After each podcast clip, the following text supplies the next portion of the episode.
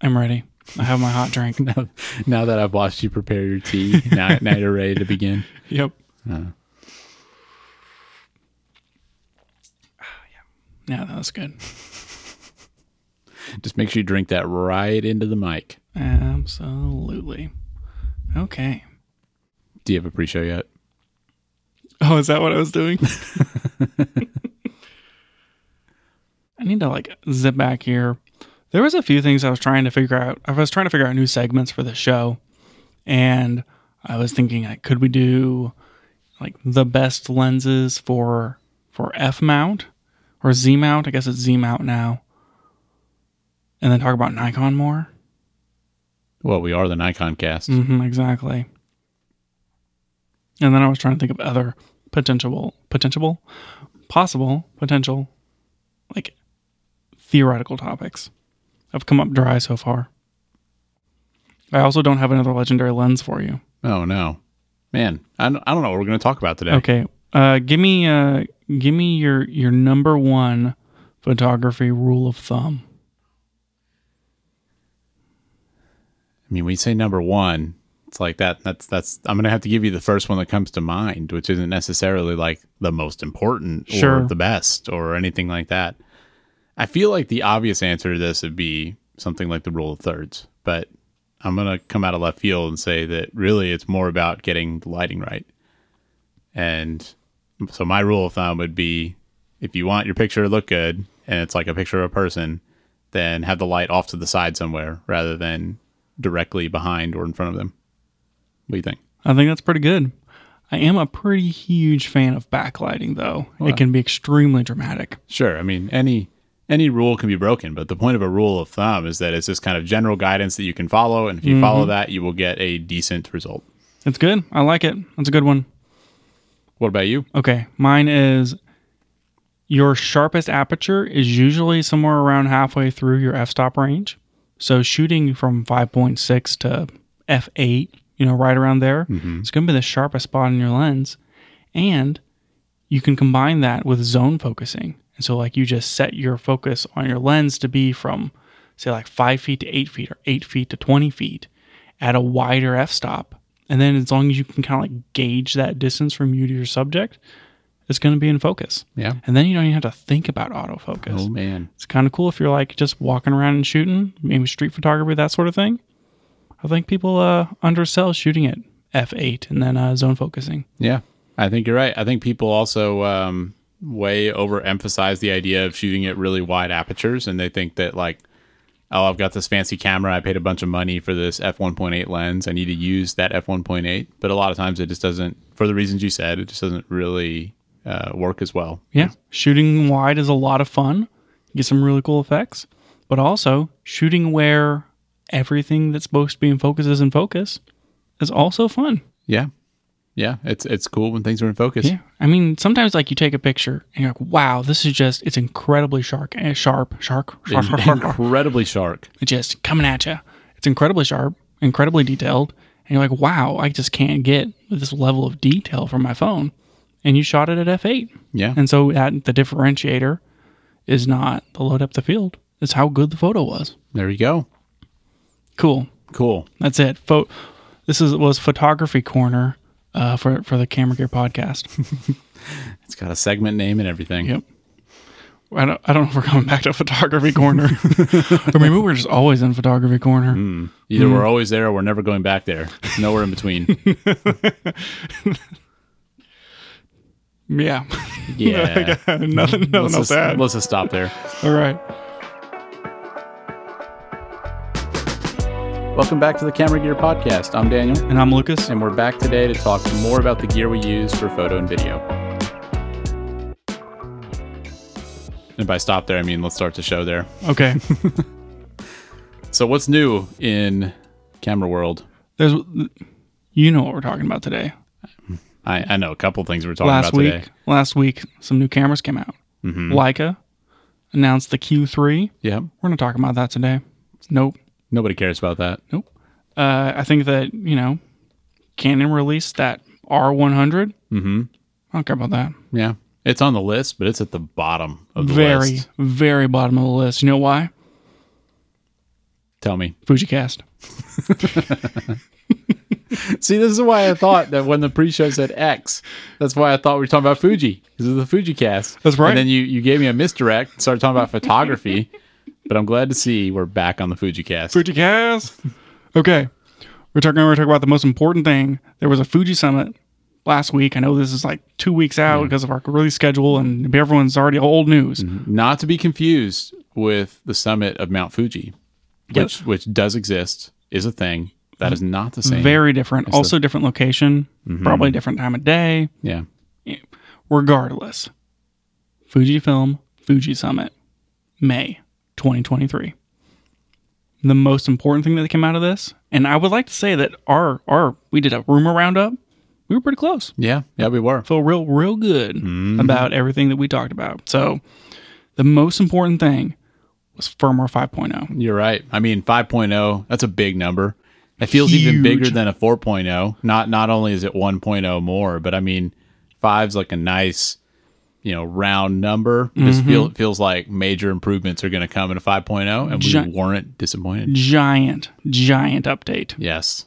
So I think the biggest thing here was for the XT5 and the XH2, not the XH2S, because they brought a lot of the new autofocus improvements that came to the XH2S to the XT5 and the XH2. Okay, I actually missed that. That's that's good to hear. Yeah, so flipping through, it seems like seems like most of that stuff, like they added the insect detect and the drone things and that sort of stuff. And obviously, you know, the XH2 and the XT5 had the same processor mm-hmm. as the XH2S, but they don't have the same read speed. So you're never going to get the same autofocus performance out of those two cameras because Right. it's a reading a bigger sensor and it's a slower sensor. Right.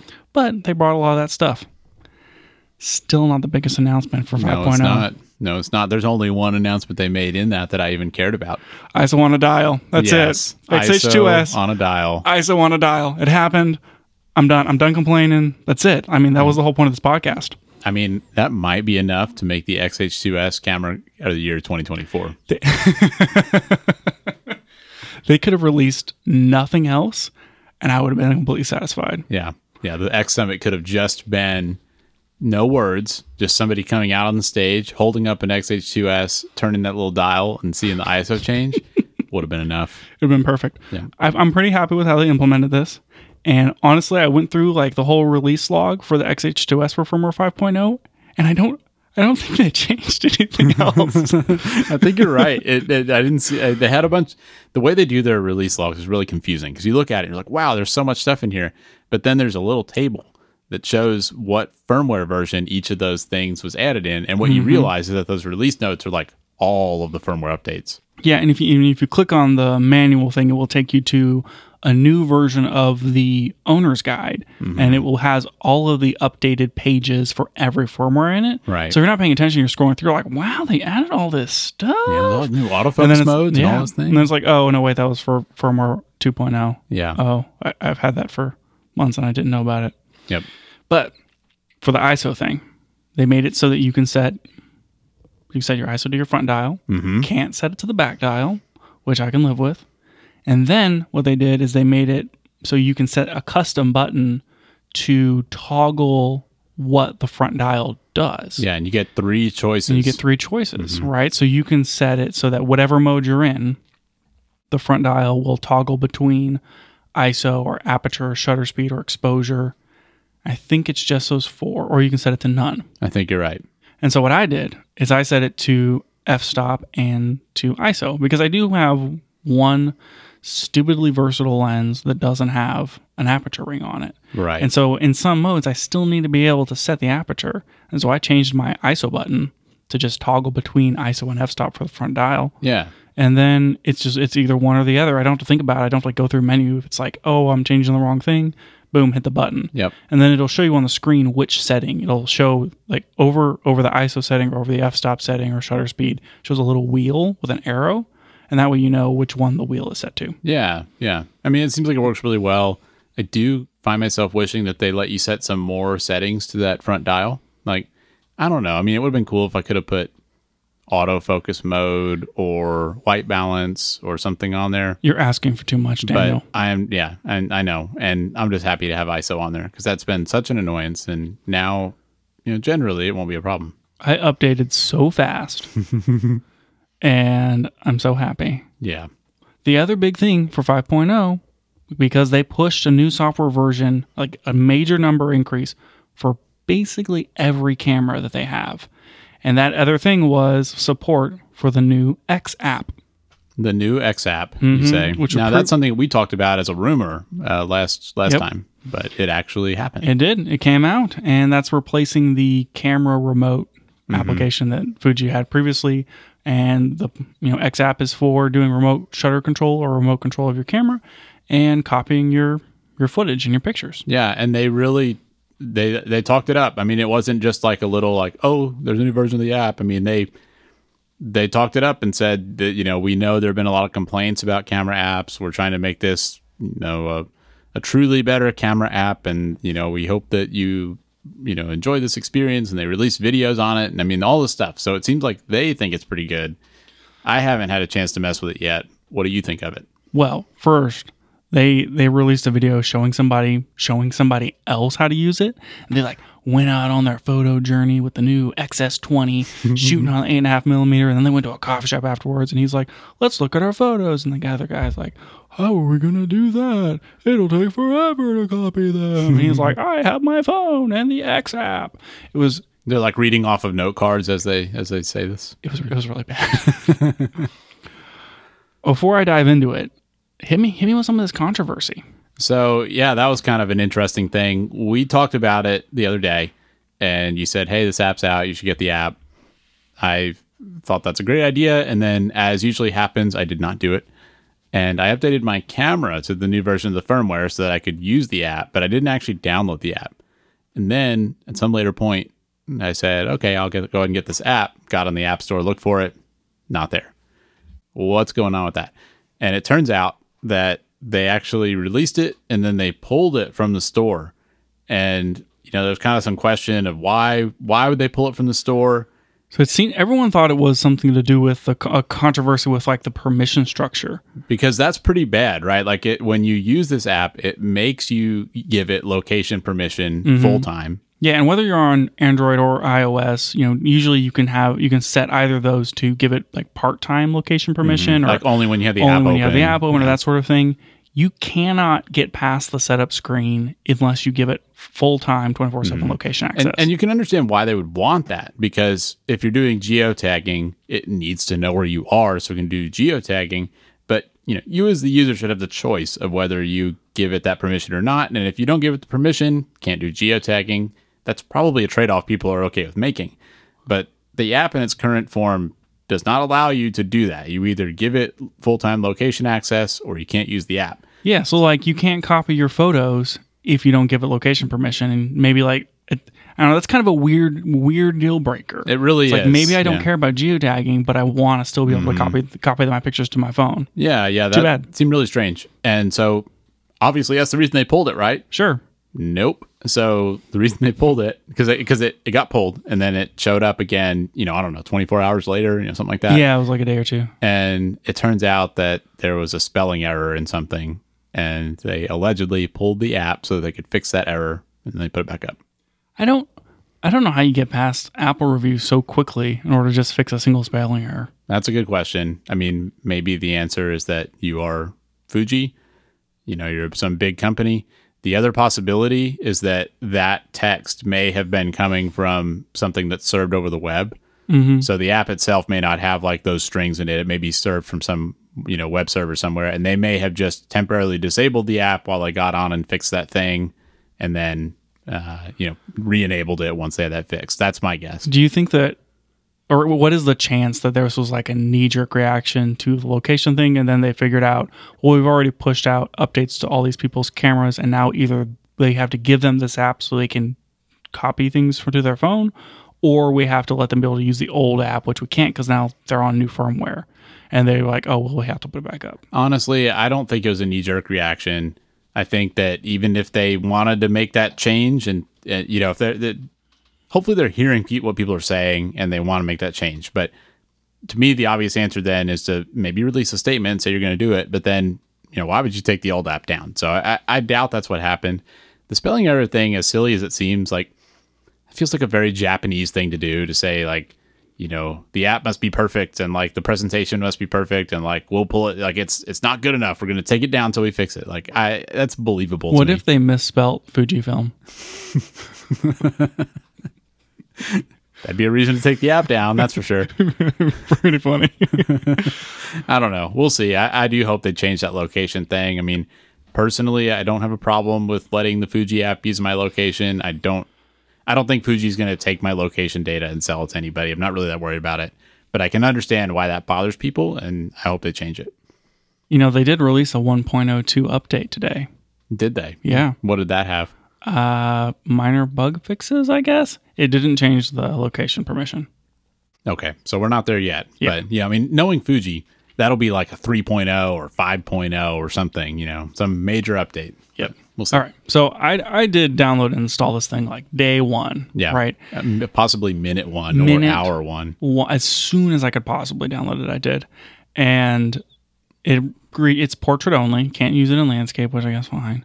Uh, even though the screen on my on my camera's landscape, but my anyways, whatever doesn't matter.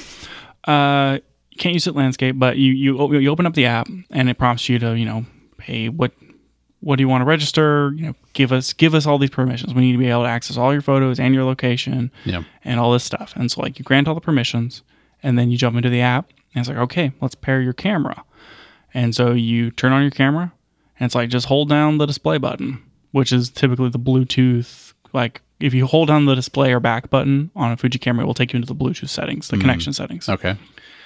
But if you have the app open and you just hold down that button, it goes into like a pairing mode, finds your camera, connects. Boom. Hmm. Pretty cool. And I, the first time I did this, it just, it just worked. It was easy. And then it's like, do you want to transfer? Do you want to transfer pictures or remote control your camera? And you're like, yeah, sure. And so you hit the button. It'll throws you a prompt that's like, do you want to join the Wi-Fi network? And so you're like, you have to click yes so that your phone or tablet or whatever joins the Wi-Fi network of your camera, which I'm sure we're all familiar with. Right. But usually it's a, it's a matter of like, go into your settings, find the thing, connect to the whatever. Now it just is through a prompt. And that cool. worked perfectly the first time too. I just hit join, boom, it happened. And I was copying pictures. It was it was seamless. That's great. That's was like that's shocking. like all all you've wanted in a camera app. Mm-hmm. And then I did this whole rigmarole like three days later. I just I opened up the app on my iPad and I hit, you know, join to connect and it just wouldn't connect. It wouldn't connect. It wouldn't connect. So I had to go into my settings on my iPad, find the XH2S Wi-Fi, connect to it manually, and then it worked. I think that that was when you were showing me the app for Mm-hmm. the first time. And it was it was definitely an underwhelming uh, demo. Yeah, so the app does have a little bit of performance anxiety. Make sure you're not connecting to your camera with anybody around, or it may not work. Uh, but so still, still not perfect, but miles better than what it was before. I mean, it sounds like the whole the whole process of you know holding down this button thing like that seems pretty smooth and a lot better than how it was before. yeah, before like the whole the whole concept of you know okay, go to this setting and then like find scan this QR code, find this Wi-Fi network, blah blah blah blah blah. It's it's like I don't know how a normal person does this, and now it's like hold this button on your camera and then hit yes on this dialogue and you're in. That's great. Yeah, When it works. That's what we're looking for. So it's still not perfect, but a lot better. Yeah, You can transfer videos and you can transfer photos. You can't transfer raw images. that's annoying. And I was hoping to be able to you know, like leave my CF Express reader at home or my SD Yeah. card reader at home and bring like just my iPad and my camera. And then I can transfer all my RAWs and my JPEGs and then import them into Lightroom Right. and insert into my photo Yeah, workflow. merge into the photo. Yeah, exactly. workflow. And that would just be the next step for the mobile photo workflow, which we discussed ad nauseum Yes. a few episodes back. Can't transfer RAWs. It, that also makes it so that you can't really use it as a backup, you know, because like Mm-hmm. one use of this app would be I'm on a multi-day trip. I want to back up my my uh, photos every day, but you certainly want to back up your RAWs too. So that feels like a pretty major shortcoming. I do wonder if that's a limitation. Obviously, I haven't tried this on Android. Not, I don't know why it's obvious. It's obvious, Daniel. Who has an Android phone? I used to have an Android phone, so whatever. But I don't have one now, so I wasn't able to try it on. And so, but I am wondering if this is a file format limitation because, like, it imports it into your Apple photo library. Does Apple restrict you from copying like RW2 files I don't know. Seems like seems weird. or that it would RAF restrict that. files? Sorry. the uncompressed ones are different. Anyways, so I don't know. That would be strange. Yeah. But and then I still had some I still had some video on my card from mm-hmm. one of the things we shot. And that was like 50 gigabyte A roll footage. Right. And I was like, select, copy. And it's like, copying, this is going to take 100 years. And it's like 1%, 2%. And it started copying. I was like, great. So it's not a file size limitation. I can copy a giant video file that's like 50 gigabytes, but I can't copy a 25 megabyte raw file. That's definitely annoying. Maybe that's something they'll fix. Yeah, I mean that's that's it's almost like a deal breaker for me. Like, yes, mm-hmm. I do want to be able to just copy those JPEGs real quick, and it does have a to- when you go to copy your JPEGs, there's a toggle on the bottom that gives you to resize them. And so if you are shooting everything like large JPEG and you know you're going to bring that into your big photo workflow, but you just want the small JPEGs now to share on social, you can have it automatically resize whenever it sends it. Then you're just copying the small JPEGs to your phone, Oh, neat. and then you can deal with the big JPEGs and the raw files later yeah. that's a cool workflow, but that's checked by default. So I'm like unchecking mm. that, copying the JPEGs, and then I'm like, well, I still don't have the raw files, and It it it's just frustrating because it it feels like there's still limitations and it still makes the app feel like a toy. And it's like I don't want this to be like for some niche use or like only if I'm doing stuff for social or whatever. Like I want this to be the way I interface with my camera. it feels like it's not a pro workflow yet. Yeah. it feels like it's still just for social and stuff. Yeah. And like you go and you look at some of the, you know, oh, here's how Fuji's doing, or you know, oh, this is the best year for Fuji Fuji cameras, whatever. And uh, like Fuji's growth sector right now for cameras is in their Instax cameras that like sh- can shoot pictures on the camera, but are also printing Polaroids essentially, or Fujiroids. I don't know, what- I don't know what you call them. Uh, anyways, so like the Instax cameras and the X100 V Right. So it's like that is their market is Yeah, people wanting to like share on social. fantastic JPEGs that you just want to get onto your stuff. You don't you don't care about the raw. You're not editing the raw files because who's using Lightroom with uh, uh, X whatever camera anyway Yeah. because X-trans and worms and all that stuff. I don't know. It just it feels like they're they're pushing into that area because that's where their growth is. And over here, we're like, you guys are releasing fantastic pro cameras. I mean, you have the highest megapixel APS-C camera out there that's portable and small Yep. and has all these great colors and everything. I want to be able to mess with the RAWs. Why can't I copy those to my iPad? Yeah, it is frustrating. I mean, maybe it's just like they prioritize the social stuff, but then they can add the pro stuff next. I don't know. Yeah, I guess if it's like a feature that they're looking to keep off the app until later, whenever they have more development time. Okay, fine, sure. It's this one. This is 1.0, and maybe I, I can't have everything, you know, right out the gate. Yeah. I don't think the other app could copy RAWs, but I don't remember Well, because no. I never Well, used it because it was terrible. Yep. Yep. Yeah. Does it even matter if it did? Uh, who knows? So the connection experience was really good, um, but still not great. Uh, otherwise, the raw thing's my only other my only main complaint. And I did try the camera remote, and that is really low latency. Yeah, you showed me that. It was impressive how quickly it, it was updating. Yeah, so great. I've I've used that before, and sometimes like the connection drops out. I haven't done like a long term test with it, yeah. but just kind of initially playing with it, I was I was really impressed. If it works well, that's a useful feature if you're filming Mm-hmm. yourself. yeah so yeah thumbs up to the to the camera remote and i guess overall i have positive feelings and am impressed with the x app Yeah. I liked the feature they have where it kind of gives you stats on your camera so you can see how many pictures you've taken with each lens and how many, you know, I don't know if it's like how many videos you've shot. It'll tell you like which film simulations you've used the most and which lenses you've been shooting with and that sort of thing Yeah, I mean, stuff like that's neat. That that kind of adds a. It's cool to have that data because we don't normally get that unless you have something where you're going through all your pictures and you know like filtering them in Lightroom or something. Like most people don't have ready access to that, and so I think it's pretty cool. using the bluetooth and the automatic geotagging and that sort of thing was something that i did use with the previous app Mm-hmm. and i really like those features i like having all my photos geotagged and i'm one of those weirdos that leaves google location history on and so whenever i upload photos to google photos it will automatically like connect my location to the picture if i took it with my fuji camera Mm-hmm. and so i can still like go hey gatlinburg and then like see all the pictures that i took in the smoky mountains or something and so that's I've kind of already had that experience, but now you know with a, the improved location connecting in the app, maybe I get better geotag location baked into the metadata. Yeah, and I mean, I'd rather have that data baked into the photo file instead, because you know, what if you ever move off Google? You know, so it's nice to have it in there. Yeah, and Lightroom has those kind of features as well. I remember whenever we did our New Zealand trip, I was specifically geotagging my photos that I was getting off my Panasonic camera because I wanted I wanted the geolocation. Mm-hmm. Yeah. And this I mean this would have solved that problem. So Yeah, pretty cool. Glad glad they're doing this, making good steps forward. I want to find out if I'm using uh, classic Chrome or nostalgic Neg more. so I'm r- real pumped about that. Yeah, and maybe you can report on that whenever you review all those Fujifilm simulations Yep. in that segment. That's definitely going to happen. Someday. Yeah, that's uh, that's that bonus episode. I'll, I'll tell people exactly how many pictures I've taken with each film simulation Oh. as I review each film simulation. perfect. and Perfect. it's gonna be like a thousand with this one and ten thousand with this one, and sepia is gonna be like zero. Yeah,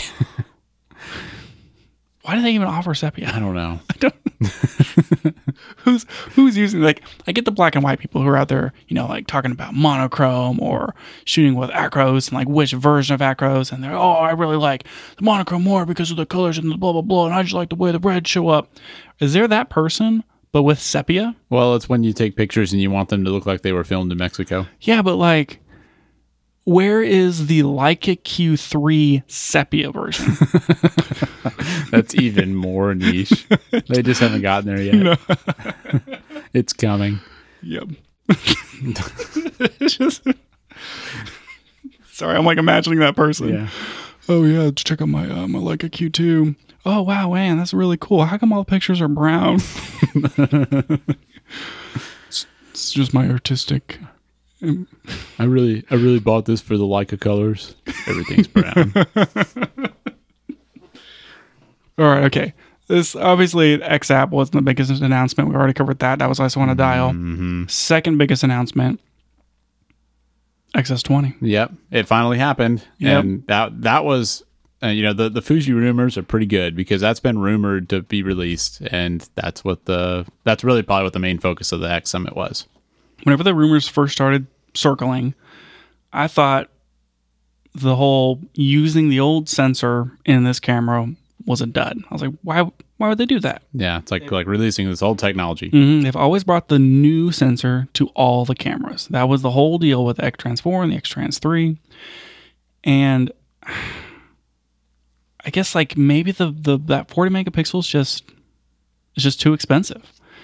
I didn't consider them bringing pairing the, the processors because usually like that's a whole engineering feat of we have this processor and we have this sensor and they work together. Yeah, they're like linked. hmm And like divorcing those two is not a small feat. And so I was thinking, you know, if they're they're gonna hell, they want to use their new processor, obviously.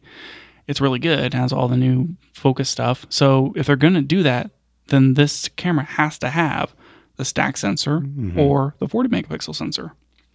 And they didn't do it. They paired the new processor with the old X Trans 4 sensor. Yeah, maybe you know the, the the one difference here is that the processor could not have been designed to be paired to one specific sensor because they probably always knew they wanted to pair it to both the 26 megapixel stacked sensor in the XH2S and the 40 megapixel not stacked sensor that's in the XH2 and the XT5. I guess that makes a lot of sense. And so they may have had to design it in a way that it was more modular.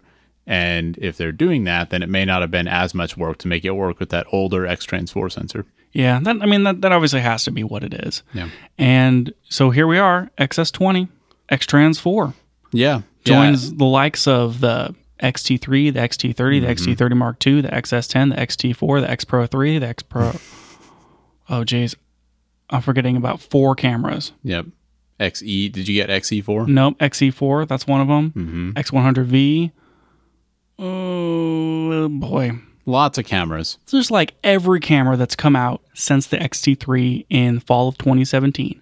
Mm-hmm. Every camera that they've come out with APS-C has been an X Trans 4 until the XH2S came out. Yeah. So you could say it's a proven sensor. And Yep. I mean, you and I both have a camera that uses that sensor. You get great pictures. No, no complaints there. Incredible pictures. But it does seem like an old sensor. So what do you get with pairing the new processor with the older sensor?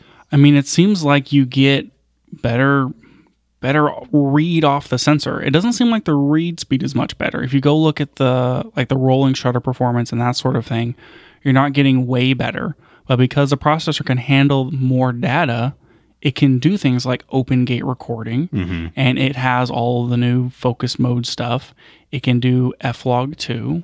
And so it has like the new gamma profiles and that sort of thing. And so I think like it enables a lot of those kind of things. Yeah. But you're still stuck with the same like resolution and, and actual read speed of the sensor Mm-hmm. Yeah. itself. Yeah, I mean some of those some of those improvements though are pretty meaningful. I mean, like for me, the 6.2K, uh, you know, 422 10 bit open gate was a pretty like that really caught my eye because as someone who shoots on an XH2S and we do all these interview setups where we're shooting open gate to get that extra room for cropping, you know, I see that feature and it's like, man, this this could be a really good B cam for the XH2S because of that. And that's something that we never saw on one of these older uh, X Trans 4 cameras, and it's just kind of new now. Yeah, so being able to shoot in 422 has not been a thing for X-Trans 4. Mm-hmm. The XT4 was only 420. Interesting. And so okay. it bringing 422 10-bit to that sensor is a capability of the new processor. That's Interesting. I. I guess I guess that, like you said, they can just process the data faster. You know, probably do it with less heat and less battery usage, and that all translates into more features. Mm-hmm. And I mean, I have the X X-Trans 4 on my XT3, and I do love that sensor. I wish that the ISO performance, the noise performance was maybe a little better Sure. in video. In photos, it's great. And I think that obviously comes down to maybe like read speed and processing. I would think that now that you have 42210 bit, I would imagine that the video processing and the noise performance maybe is slightly better Yeah, in be. the XS20 compared to maybe like the XT3 or those you know old processor versions. But talking about the video specs, that seems to be one of the big the big things for this camera.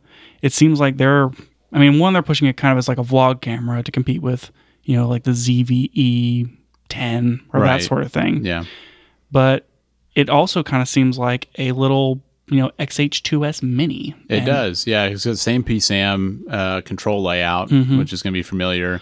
Same same control layout as far as PSAM, but it does have less buttons and dials, and you don't get seven custom modes. Oh, okay. Yeah, that's a that's a meaningful change. Yeah, so you get you get you know, your filter and you get the vlog mode, and then you have four four custom modes, and then there's a few other things on the dial as well, Mm-hmm. Okay. like your your photo stuff, like uh, P, PSAM. Huh. Yeah. well, you know, four four custom modes is still pretty good. Yeah, yeah. I mean, that's more than a lot of other cameras give you. Um, another thing that kind of know it really makes it seem like it, it's a meant meant to do video is that it supports the cooling fan accessory. I thought that was an interesting. That was a, that's see. a great ad. Once you get, I mean, for the XH2S, I don't feel like I ever need that cooling fan accessory. But for something like this, if you're su- shooting in one of those all intra codecs Mm-hmm. and you're shooting in you know 6K open gate or 4 4K 60, boy, that thing's gonna that thing's gonna get hot.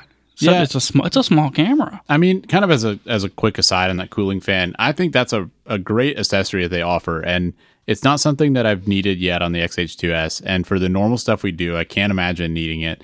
Like you said, maybe the smaller camera, maybe you have more heat problems, maybe it comes into play more. But what I like about them having that is that you know, who knows what happens in the future? I mean, maybe we're going to be doing a project where we need to be able to shoot in the desert in the middle of summer in a situation where that's actually a concern. It's great that at that point we can buy this modular add on for the camera to give you that capability rather than having had to like buy a camera that had that from the factory and have Yeah. the extra bulk and all that. So I think that was a really cool move by Fuji that basically nobody talks about. And it's neat that it's on this camera and it also makes this camera seem like they're imagining it being used for some like more pro type work. I would love it if they took that attitude and applied it towards all the other video camera accessories that they don't make, like a realistic dummy battery. I agree. I agree. It's a right now it's like this weird incongruous like why do they have this and not that? But mm-hmm. yeah. So let's kind of do a quick run through, or I'll do a quick run through on some of these XS20 features, and then I want to talk about like where does this compete, Yeah. And good. maybe like some of the other performance. So we talked about the the shutter performance, and we're looking at you know roughly a 16 millisecond rolling shutter. Usually, once you get under 15, that feels pretty good. Uh, to give you an idea of what that compares to, the FX30 is almost 16 milliseconds. Uh, so XS 20 is like 16.1, so really close to the FX30's performance. And that obviously is slower when you shoot in 6K versus 4K. Sure. It goes almost up to like 23 or 25. Okay. Uh, something like your XH2 is 15. Something like an R6 Mark II, which is a way more expensive camera, is 9.5. Uh, your XH2S is going to be like four Yeah. because it's Big difference. incredible. You know, camera of the year 2023. So 2024. Sorry, sorry, sorry. Whew, that was I almost messed up there. Anyway, just an idea. Uh, it can shoot open gate, which is kind of the big deal at this price point for a camera like this. I all the other stuff that we're going to talk about as far as like what competes with the XS20 at, and I'll just give you the price thirteen hundred dollars, which is three hundred more than the XS10 that has the same sensor, different processor. So three hundred dollar uptick in price, fine. You can get open gate. That's great. It supports all intra codecs, which is unique as well for this price point. Uh, and that goes up to 360 megabit per second because it doesn't have CFexpress. It's one SD card slot, and that's UHS2. Yeah. So you're running into that 400 ish megabyte per second read, megabyte? Megabit. Megabit.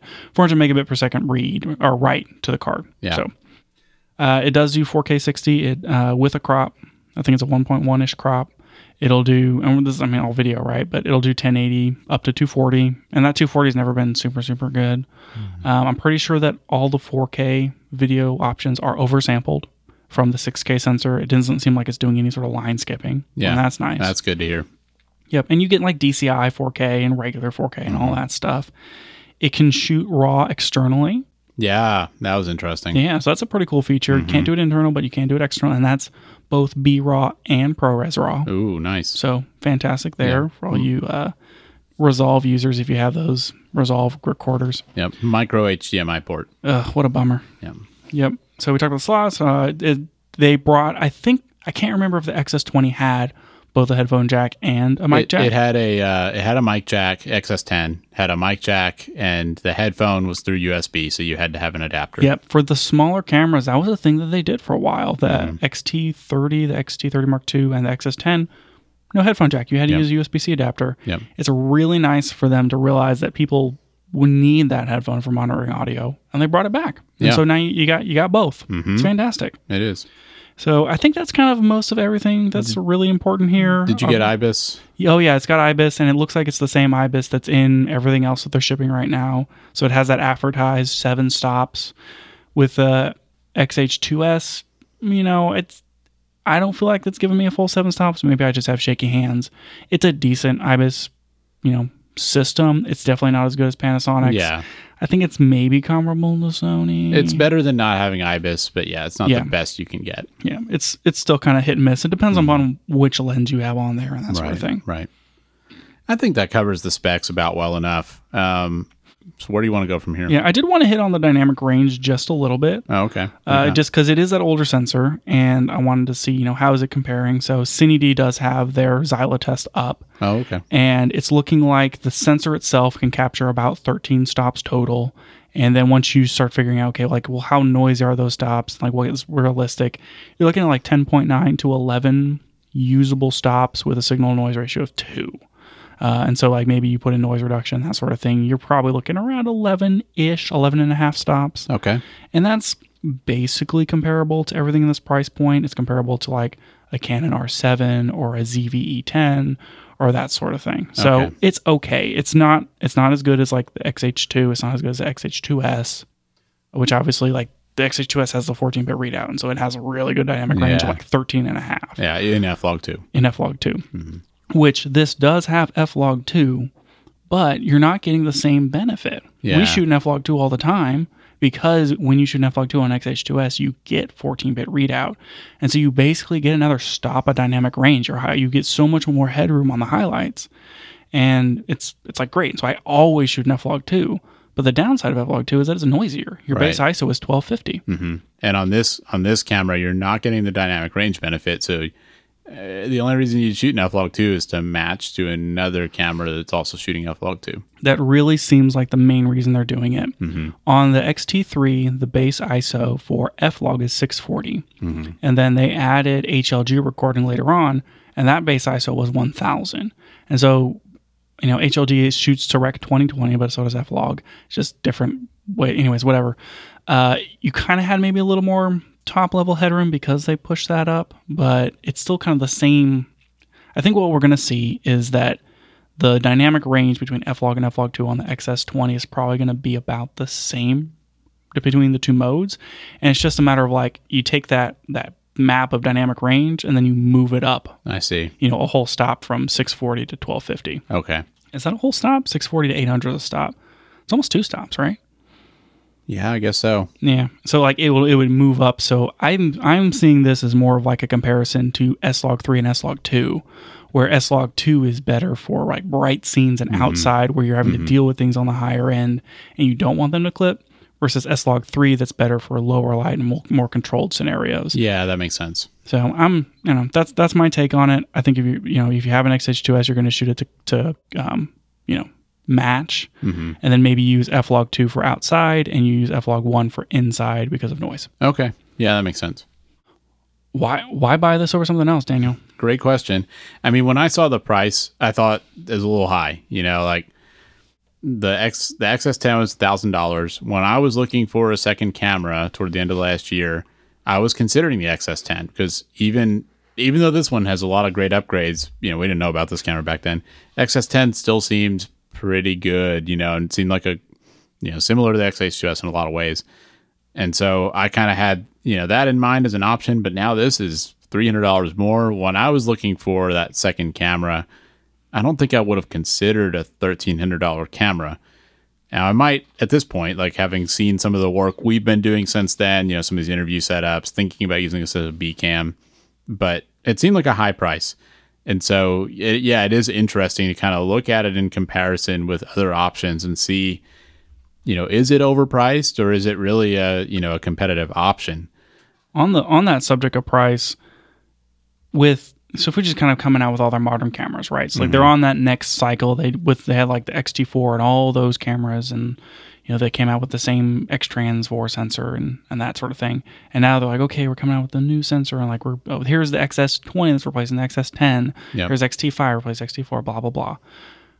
There's no XT40 yet. There's no XT50. Mm-hmm. And with this coming in at thirteen hundred dollars, you now can't buy a modern in quotes Fuji camera for less than a thousand dollars. Yeah, it is interesting. And I mean, some of it may just be the world we live in now with inflation and pricing and all that. But I do think that nine that nine nine hundred ninety nine dollar price point is really really important. I, yeah, and that's why you have things like the Mm-hmm. R50 and the E EOS R10 and the ZV E10 where they're Yeah. they're coming in under that. And it seems like, you know, maybe this is the point and shoot for Fuji, but they can't make enough of the X100V to sell. And I don't know. I find it kind of interesting. Almost makes it seem like they're they're that cheaper camera's still coming. Yeah, maybe so. I mean, the other possibility is that cameras like the XT30 are still feel, filling that gap, in their opinion. You know, and that maybe they feel like what they're offering in something like the XT32 is com- comparable to what you could get for that price from other manufacturers. I hmm. could still see a space in my life for something like a new XT40 Yeah, or something similar or an X100X kind Mm-hmm. of thing, like that next version. I really like my XT3, but for travel where I just need something to take photos, I want something smaller. Yeah. I want something like the XT30 Mark II or similar I get it. it. is extremely portable. I get it. But I, I don't want to spend more than thousand dollars for it. But here's what I think is interesting about the XS20 is that we've been talking for most of this year about how, like, for example, Sony hasn't released any new updates to their, you know, like a six thousand line. Yeah, We've been all their wondering, like, APS-C cameras. where's that Sony A7000? And even if you go past that 999 price point, it still feels like, you know, anywhere under $1,500, there's people that want to buy a, a nice camera that has modern features, but they don't want to spend 2000 2500 you know, really big amounts of money. And so uh, it's interesting to look at the XS20 as, you know, like a higher level thing. I mean, whereas the XS10 was kind of a, you know, not entry level, but like lower entry level camera. I mean, it almost seems like this XS20 is is reaching into a higher tier of capability as well as price. Yeah. So I was trying to think of, you know, what what is this? Where does this land in the market? And it feels like it's smacking between the things that are more expensive and maybe a little more capable or a little more feature rich, mm-hmm. and things that are way cheaper that don't necessarily have the features. And it's like this weird upsell spot. So, what are the examples So like of that? the EOS R10 from Canon, and that's coming in at like 800 bucks, and then even lower than that is the R50, and those don't really compete with this on the video specs. Uh, maybe kind of on photo, but I think the XS20 is probably gonna have you know, maybe better autofocus, and you get all the Fuji colors and that sort of thing. Uh, they're both.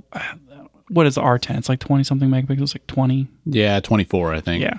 So like that's kind of eh, maybe that's not where it's competing because it, it is much lower. You have like the ZV-E10. You know, this camera has a vlog mode. The ZV-E whatever's E Sony cameras are all the vlog cameras. So like maybe that's what's competing with this, and those If are both APS-C. If you're on video, then I would think the ZVE 10 is more of a competition Mm-hmm. than something like the R10. but it's not a photo camera. Doesn't have a, a EVF. Mm-hmm. Doesn't have a flash on it, which the mm-hmm. XS20 does. Surprisingly, Oh, and the, the ZVE 10 is also almost half the price. yeah, 700 versus 1300. So Sony basically doesn't have anything here. This is where your A6600 would fall in, but I don't think that competes with this. It's- this yeah, blows it out of the water. Yeah. So you know maybe what what else has Canon got? Nikon has the Z50, Z5. the Z5. Maybe you could get like a Z6 Mark II used for roughly this price, but I would still pick the XS20 over that unless I was really into getting like full frame photos. Mm-hmm. There's the EOS R7, which is 1400. I think that's the closest competitor to this. I think so too. And that's on sale though, because the EOS R7 is usually like 1600. It's more than an R8, but right now you can get it for you know 1400. There is the R8, which is a full frame competitor to this. So, And that's at 1500. hmm so kind of surprising, two hundred dollars more. You can get a full frame full frame camera that can shoot 4K 60 uncropped, Yep. and that's like the XS20 has a crop on 4K 60, and so like you can get more light uncropped with an R8 at just a couple hundred dollars more. That's a little. I mean, that's that's almost embarrassing. I think. Yeah. Depends on what you're doing. That's limited to 30 minutes on the R8. True, it is limited, and so maybe that's maybe that's kind of a deal breaker. Uh, talking about resolution, so you know, focusing on the R7 here, 30 megapixels versus 26. Yeah. So you get more resolution with an R7. You get more crop because Canon's EOS APS-C is 1.6 versus 1.5. Right. Um, but like you know, the video specs are pretty much on par, right? They both can shoot 422, 4K, 10 bit. You get C log three, no C log two, but that's okay, I guess. Roughly the same dynamic range. Uh, I think the EOS R7 has two uh, SD card slots. Is that right? Yeah, two UHS, that's two SD card slots. So like, and I I don't think it has quite the same raw capabilities as you know the XS20. Yeah. But it's it's like this weird like tic tac thing. It's like if you want, both have great colors. So if you need like more megapixels and maybe better autofocus, maybe you're leaning towards the R7.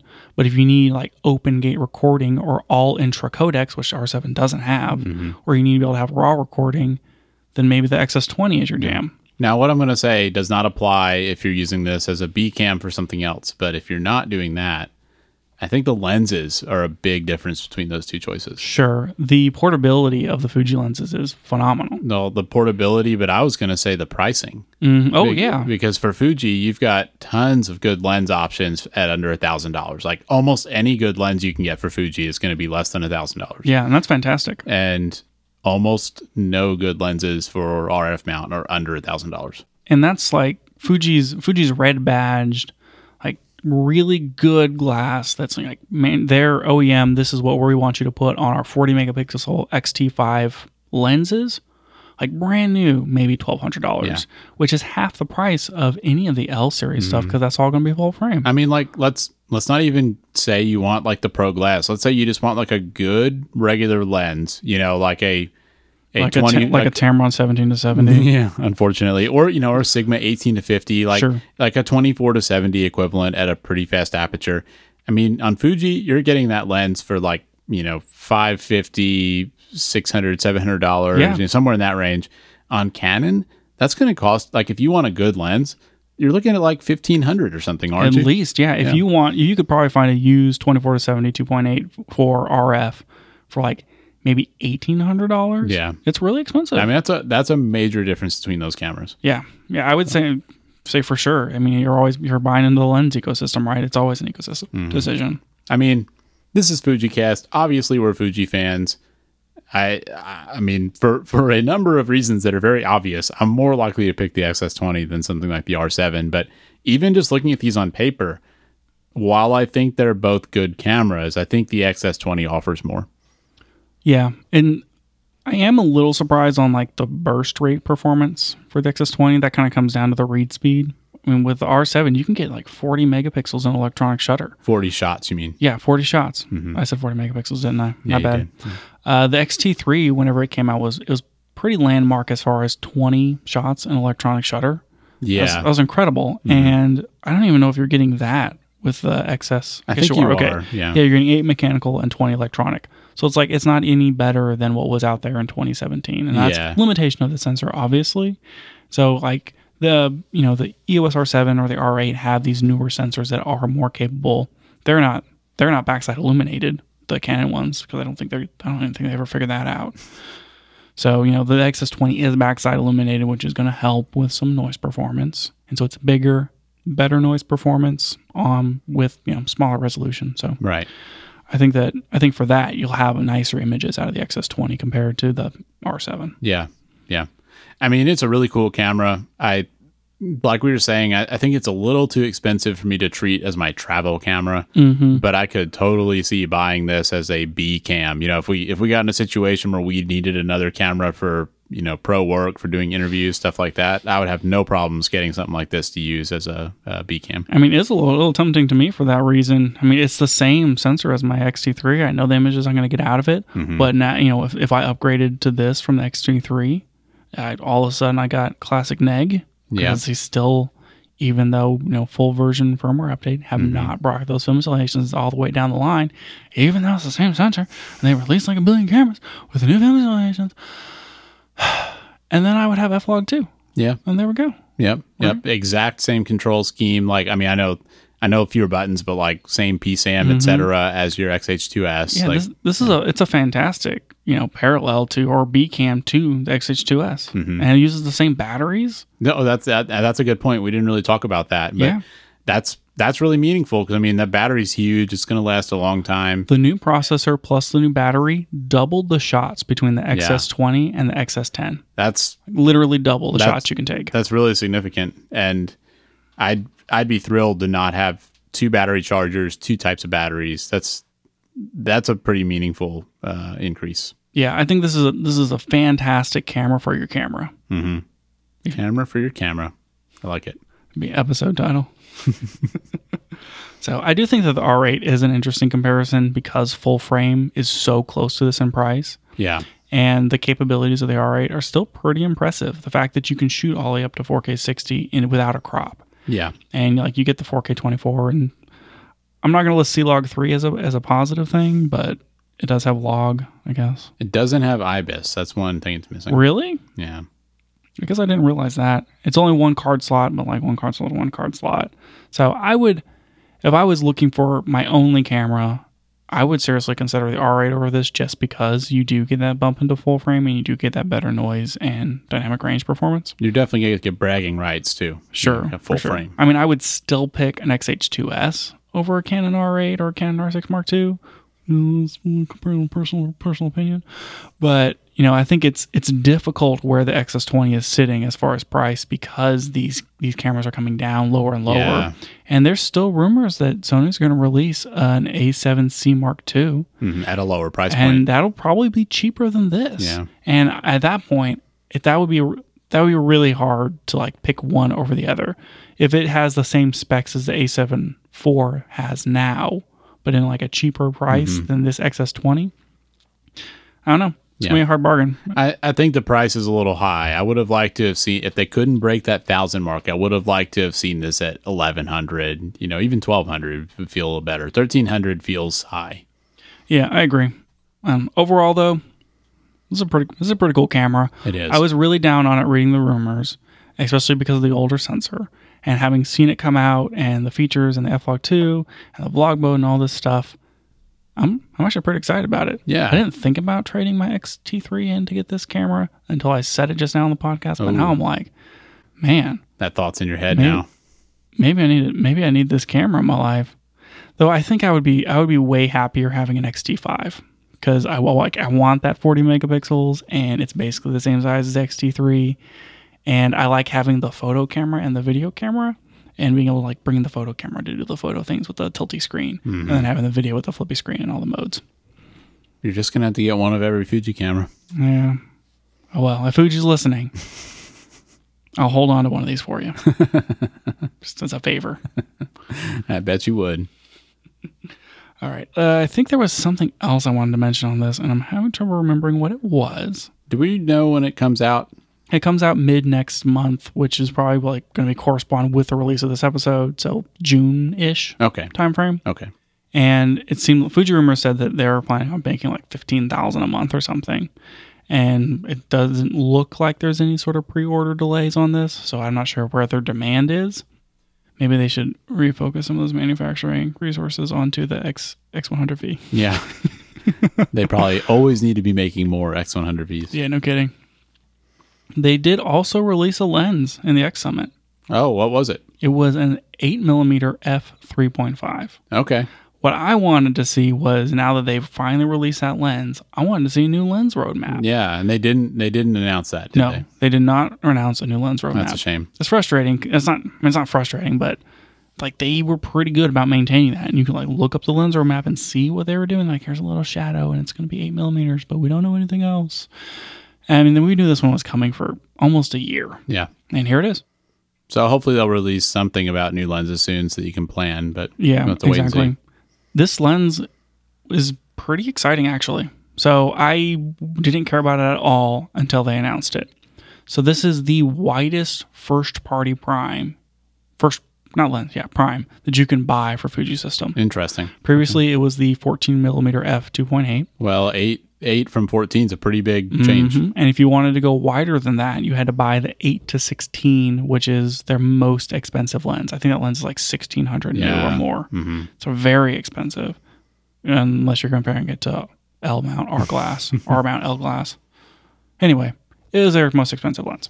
And is it a fi- it's not a fisheye style, right? It's like a normal. No, no, it's not. And that was kind of the thing is like you can go wider than 14, but you can't put filters on it because it has this fisheye thing.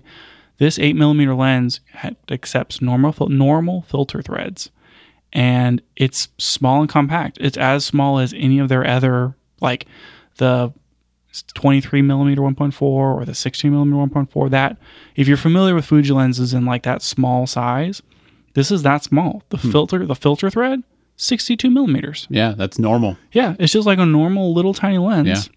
Wow. but it's eight millimeters, which is extremely wide. Yeah, that's going to be the real estate lens for anybody shooting Fuji. Mm-hmm. Yeah, so like if you wanted something similar to this before, you had to get like a Rokinon 12 mil f2. which is not autofocus. No, not autofocus. Or you had to get the Laowa 9 millimeter, and I think that one's 2.8. Is that one faster? Right, it is 2.8, and it's that's their zero D lens, which doesn't have any distortion. So. Right. But neither does this one, right? It's I mean it's really really wide. Eight millimeters compared to nine is pretty significant. The f stop is maybe a deal breaker for some people. It's f three point five. So I think that I mean that's as fast as they could get it. If you Yeah. need something faster, you have to go to the zoom, which is a significantly larger lens. Yeah. And has that, uh, you can't use normal filters and stuff. hmm But if you need something that's like a 12 millimeter full frame equivalent, super, super wide lens, and you probably don't necessarily need the depth of field and you need it portable, Yeah. is a really good option. Yeah, that's pretty cool. Do you know how much it, how much it costs? I think it's uh, it's like 700 $800. Oh, okay. That's kind of that normal Fuji lens price. Yeah, I mean, it's like, it's on the higher end, but not that bad. Yeah, it's it's just the classic Fuji thing where it's like here's the size of the lens, which is basically the same size as all of our other lenses. It's like 67, 62 millimeter filter thread size, Yeah. And it's somewhere between six hundred and a thousand dollars. Yeah. Cool. Yeah, I mean, I, Filling out the lineup. filling out the lineup. I don't know. I think it's kind of exciting. It's really nice to have an option at, at that wide of an end Yeah. that isn't that eight to sixteen zoom. Right. Yeah. Something that's affordable. Yeah, if I needed something that wide, I would I would definitely consider this. Yeah. It's pretty good. Pretty cool. Cool. So I think that's that's it for everything from the X Summit. You Yeah. know, big big Fuji cast here. No kidding. Got time for anything else today? I don't know if we have time for anything else. Should we just call this another episode of the FujiCast? Oh yeah, put, put one up on the scoreboard. Yeah. FujiCast episode uh, fifty. We had a Nikon cast recently. Now we're doing a FujiCast. We're gonna have to kind find something different to talk about next time. Oh, I'm sure there's going to be something. I mean, Somebody will talk- release a camera. Yeah, we could talk about that R100 or talk about Adventure Resolve again. but I mean, I think I think people you know want want to see Fuji and Nikon get some love out there. There's there's there's too much too much Sony, too much Canon talk. Too many Sony bros. Mm-hmm. That's what I've been saying. Well, I think there you have it. That's it for the show today. Thanks for listening, and we'd encourage you to rate the show on iTunes and tell a friend, but only if you enjoyed it. You can find out more about us on our website at cameragearpodcast.com. We'll be back with more next week.